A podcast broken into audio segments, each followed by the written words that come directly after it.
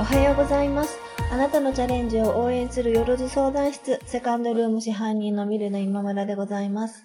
このチャンネルは49歳でカフェを開業し、5年間一人でカフェを経営してきた私が、これまでに感じたこと、学んだことをお話しすることで、これからカフェを開業したいと思っている40代の方、これから一人で起業したいと思っている40代の方の起業のヒントに少しでもなればなと思って作っています。本日もよろしくお願いします。え今日は、えー私のお店があります、こちら兵庫県伊丹市は、え雨降りです。あの、結構しっかり雨が降ってるんですけれども、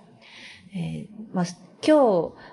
まあ、土曜日で本当だったら、まあ、あの、土日なので、お客様も、まあ、本当だったら、まあ、いつもよりは多いと思うんですけども、あの、駅から離れているので、まあ、あの、雨降りの日は、まあ、ほぼほぼ、あの、ダメなんですね。で、あの、以前は、あの、ダメって言わないで、雨降りでも、あの、来て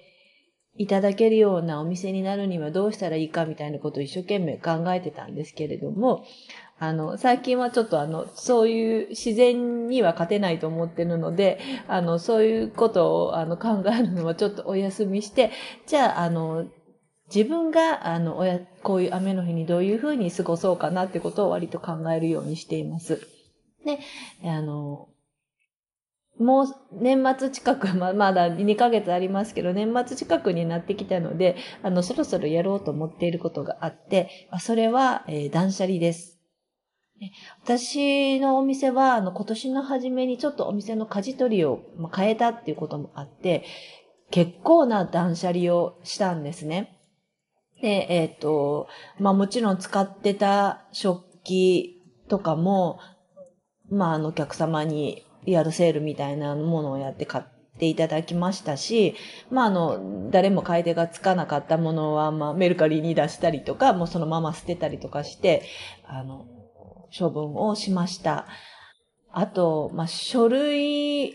書類というか、まあ顧客リストですね。あの、顧客リストも、えっ、と、300から400ぐらいあったんですね。飲食店で顧客リスト取るのって、あの、まあまあ難しいっていうふうに言われてるんですけど、まあいろいろ考えながら、まあいただいたその顧客リストも、えー30ぐらい残して、すべて、えー捨てました。あの、きちんとした形で捨てました。とにかくもう本当にいろんなものを、あの、捨てました。で、あの、捨てて困、後で困るかなと思ったんですけど、ほぼほぼ困らなかったんですね。まあ、それだけ余計なものを溜め込んで、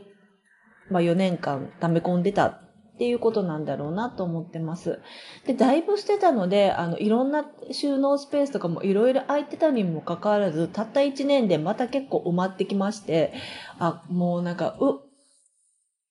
スペースが空いてるところに入れてるから、あの、きっちり片付けないでポンポン入れちゃったりしてるんですよね、どうしても。で、それがちょっとなだれを起こしてたりとかして、あの、なってきてるので、あの、少しずつまた断捨離をしていかないといけないかなっていうふうに思っています。パソコンの中身とかも、あの、いろんなポップを作ったりするんですけど、あの、もう、後で見ても何のポップだかわかんないタイトルが付けてあったりして、もう本当にいらいらないなっていうのがたくさんあるので、あの、そういうものも捨てていこうとと思っています。こうやろうと思っている人に、まあ、こういう話をすると、いや、まだ私、あの、店舗始めてないし、なんか、その、つ詰まってるとか、なんかいらないものとか言われてもっていうふうに思うかもしれないし、まあ、ある意味、その精神論的なものもあるのかもしれないですけれども、まあ、の、いらないものを捨てたり手放したりすると、本当に、あの、新しい風が、あの、入ってきます。私のお店も本当に、あの、今年の初めにそういう大きい断捨離をしたことで、本当に違う新しい風が、あの、入ってきました。まあ、雨というあの自然にはもう勝てないというふうに考えて、あの雨降りの日は、まあそういうこう詰まりを、まあ、流していく日だというふうに、あの神様があのくれた日だと思って、あの、それもいい方向に、いいように捉えている、まあ前向きな姿勢だと思って、あの、やっていこうというふうに思っています。